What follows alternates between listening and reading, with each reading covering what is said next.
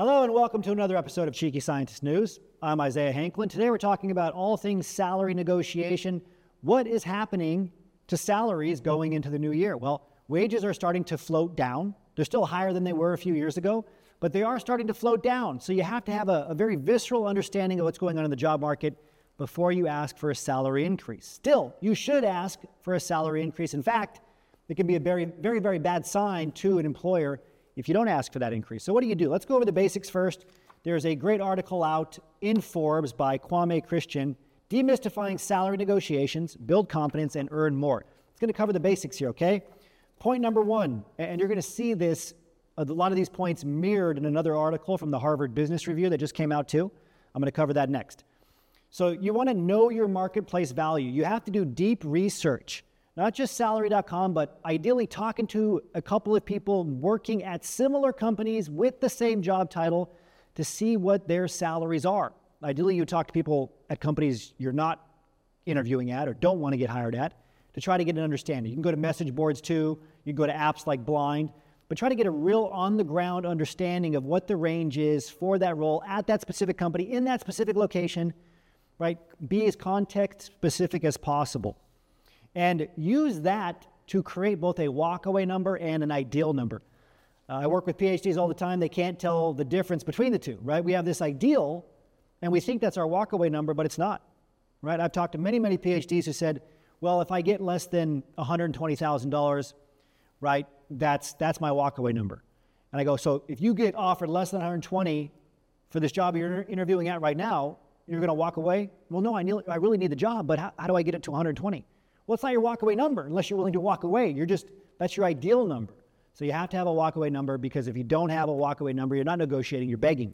That's all part of knowing your marketplace value. You have to know your audience. I love this. Most of us treat all employers the same. You shouldn't. Here it talks about understanding the audience's style. So is it a recruiter or a hiring manager? Is it a third party recruiter external from the company or do they work internally for the company? Are they more empathetic or more logically inclined? Right? You got to make sure that you understand the way that they're communicating and try to match that when you're talking about how you're going to add value to the company. They're more logically inclined, talk about what you're going to do in terms of dollars and cents and really stick to that. But if they're talking a lot about people and the team and the culture, talk about the benefits you're going to add in that direction. Fair versus reasonable. Almost really almost verbatim is in this Harvard Business Review article. And I think this is important because a lot of people are trying to appeal to fairness. It says don't appeal to fairness. No matter what a company puts out publicly, they're looking for somebody who's going to add the biggest benefit to the company. They don't care what's fair. They don't care if it's fair to pay you more, fair to pay you less. If you make that kind of appeal, they might smile and nod, but they're not going to give you a higher salary because of it. You got to talk about the value you're going to add and what's reasonable. That's better. That's better language. What's reasonable? Now, in the Harvard Business uh, Review article, this is by Rebecca Knight, it's titled How to Negotiate Your Salary in the Age of Pay Transparency Laws. So you've probably noticed a lot more job postings are listing the range, but not all of them. Depends on the state, depends on certain local laws, whether they have to do that or not. But there is a lot more transparency, so you can find this information online a lot faster in terms of, again, what people are being paid at that company, usually in that location, much more specifically than you were able to do it before. And it talks about appreciating this newfound power. So you've got to do your research, really dig in to know those numbers. Then it talks about stating your case. You have to build a very strong case to what you're going to bring to that company immediately while also telling them that you're going to be there in the long term. Certainly show them that it's a strong possibility. A lot of us just entertain the worst case scenario. Well, what if I don't know if I'm going to be there forever? Well, you don't tell them that. You're just entertaining the worst case scenario. What about the best case scenario? What about the scenario where they give you a huge salary bump every year and more responsibilities. That's also possible. Don't be so negative, right? So you have to tell them that you can see yourself there in the long term, but talk about things you could add right away, right? How are you going to help them generate revenue, cut costs, attract talent, enter new markets, bring the team together, higher performance, higher productivity? If you don't have an argument like that, you're going to struggle during salary negotiations. I don't care if you're getting into an R&D position. How are you going to help them make money? How are you going to help them cut costs? What about what you're going to do is going to bring the team together to make them more high performing, more productive? If you can't answer those questions, you don't have a leg to stand on when you're negotiating. So try to try to draw a direct line to that. Don't focus on fairness, but rather mutual interests. Again, this is a, a, a big topic right now. A lot of people are trying to appeal to what's fair. Don't do that. What are the mutual interests? You got to appeal to their self interest. In a negotiation, what are you going to give to them? How are you going to give them more? You can't just say, I need more money, more salary. But why? What's the rationale? Just saying that people get paid more, you found good references online that people are getting paid more, that city's more expensive, that's not good enough either.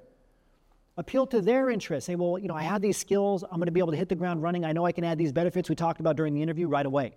And I'm committed, I'm going to be here longer. You're my top choice for XYZ reasons. Three trap questions in salary negotiation. You have to study the traps.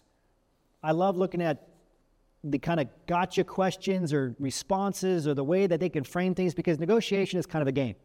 And you got to play the game. If you don't play the game, you can sneer at it, you can smirk at it all you want, think you're above it, or you're just hesitant to do it, maybe scared of it. You're going to be working for someone else who's not. And they might be, have less education than you, less skills than you. But because you're not willing to negotiate, you're not willing to make a deal, to sell yourself, you're going to forever be under those who are you're never going to reach your fullest potential. You got to get uncomfortable and do this. And you got to be prepared for these traps. So, what are your salary requirements? That's the first trap. They're going to ask that right away. Don't give the first number, right? If it's too high, you're going to scare them off. It's too early, there's no emotional investment, no relationship investment. Next trap question How much do you make in your current position? Both of these are trying to get you to say numbers first. Avoid saying numbers first. A lot of the other articles we're going to talk about say the exact same thing. You want to get them to say the number first. Even, even if they press you 13 times, and they will because they're comfortable doing this. Many employers who work in HR, they're hiring managers, they do this full time, they'll have 10 interviews a day, essentially 10 negotiations a day. You might do it 10 times in your entire life. So never think you're going to beat them. You don't want to have that kind of win lose approach anyway. But defer to them. There's an age old adage for negotiation playing smart is dumb and playing dumb is smart. I really defer to you. Whatever you think is reasonable for, the, for this role, this is my first position. All right? So the more, the more uh, naivete that you can uh, project to them, the better. So make sure that you're doing that during negotiations and try to get them to say the first salary offer.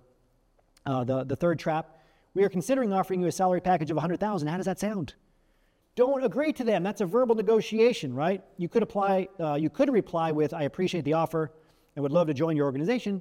However, I was hoping for an offer that's a little bit higher. Um, maybe we could come back to that later. Or I'm not really interested in salary right now. I'm more concerned about the team I'm going to be working with and the skills I'm going to be gaining. That's how you can, again, deflect it, defer it, put it off until they can invest more in you as a job candidate. That's the key. Six useful salary, salary negotiation tips you must know from the 300 hours. Uh, this is an online career advice platform that I do like. The first is it's not you versus them, right? I've allu- I alluded to this previously. It's not win lose, it's win win. You're going to be working with these people. You can't go for the jugular, but at the same time, you got to make it a win for you too. It's not win lose where you're the loser either. You got to make it win win, right? So you got to see it as a, as a discussion. This will take the edge off. See it as, as a friendly, a little assertive, but friendly conversation. You're, you're discussing possibilities. Have, be open not closed off and tense. Whoever gets tense in a negotiation loses, right? You want to do thorough research on LinkedIn jobs, right? To find similar roles on LinkedIn. A lot of salary data is available on LinkedIn now, too. Never be the first to name a number. Be ready to discuss more than money. A lot of us get really locked in on salary and we're kind of taken aback when they start talking about other things like compensation, uh, the overall compensation package, some perks, you know, maybe a car, maybe a big signing bonus. You want to stay salary focused for sure, but recognize that it's not just salary. There's other things in play, and you got to negotiate those in the right order. Salary first, then signing bonus. Relocation allowance, by the way, should be one of the last things you negotiate because they take that out of a different fund. Stay silent momentarily. When being made an offer, don't feel compelled to answer right away. Right? This is really important.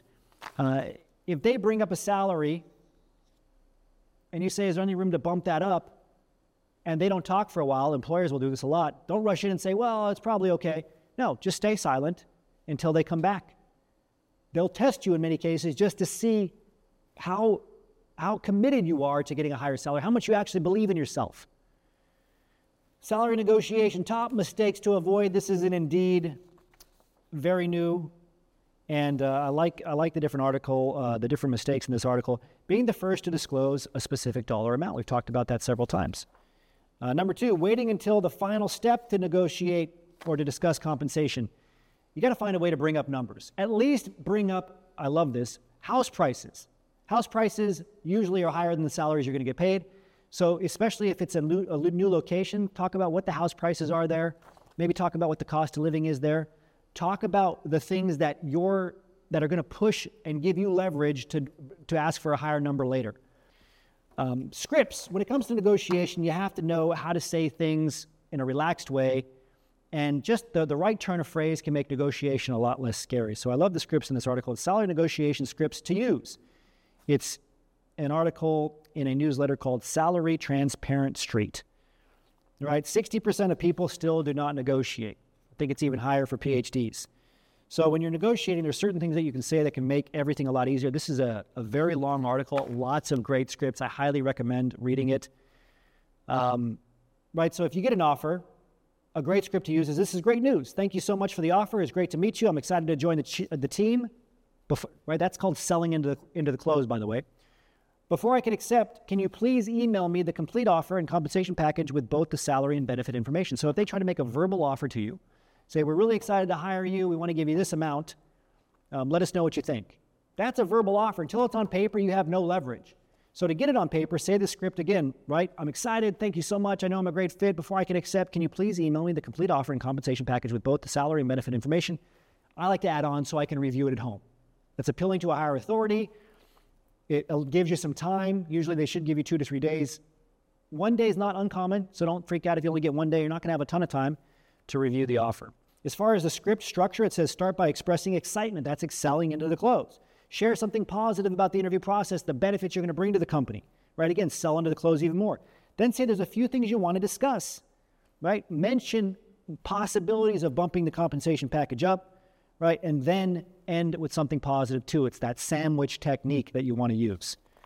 Um, some additional scripts they have here is you can say things like, it's not within the market rate or really what a competitive rate for me and my peers. Is your budget flexible? Another open ended question. I love that as well. I've done the market research and I have an expected range in mind. It's still a little bit too early in the interview process for me to gauge the full scope of the position. Would you, would you mind sharing me sharing with me the budget you have for the role? You can just ask them what's the budget for the role, or can we come back to this later? That's another script for again deferring. If the salary is too low, thank you so much again, selling into the close. It's wonderful news. Before accepting, I'd like to discuss the salary as it's, it's much lower than the current competitive market rate. That, in a way, that's appealing to a higher authority too. You're not saying it's much lower than what I want, it's much lower than the current competitive market rate. And then you want to have research to back that up, of course. Uh, when providing a desired salary prematurely, that's too low. Thank you for considering my initial desired salary. I really appreciate it. However, as we have progressed further in the interview process and have learned the full scope of the position, I see additional requirements that are not were not explicitly stated in the job posting give an example or two. Considering these changes, I would feel most comfortable accept, accepting a salary between X and Y. Great script if you agreed to a lower salary early in the process. A lot of us have made this mistake. You can come back from it. Right? When leveraging job offers from other companies, this is a bit longer, but thank you. This is great news. I love meeting the team. Before accepting, I'd like to discuss the salary as it's much lower than my market rate. Right? I'm considering my options. Right? You can indicate whether you have a competitive offer or not. If you have, if you do have one, I think indicating it, never give their name though, is a positive. Based on their offer, my skills, experience, results, and the market salary for this position, I'd be eager to accept a salary of X, right, or give a range. Um, and I know I can bring these benefits to your company right away. You got to get your hands on these scripts. You got to start studying scripts. It's going to help you with your negotiation. Make sure you're not giving the first number when you negotiate. If you did give a number already, you can come back for that from that. Just make sure you give them good rationale about how the, the scope of the position has expanded. Make sure you're deferring, deflecting. If you get pushed really hard, you can always agree generally. And then again, once you have the offer on paper, come back to discussing the scope now that you've seen it on paper to increase that salary. Always be willing to ask open ended questions. Always keep it conversational, positive, don't get tensed, and always sell yourself into the close. This takes us to the end of today's news show. As always, stay current, stay informed, and keep advancing your career.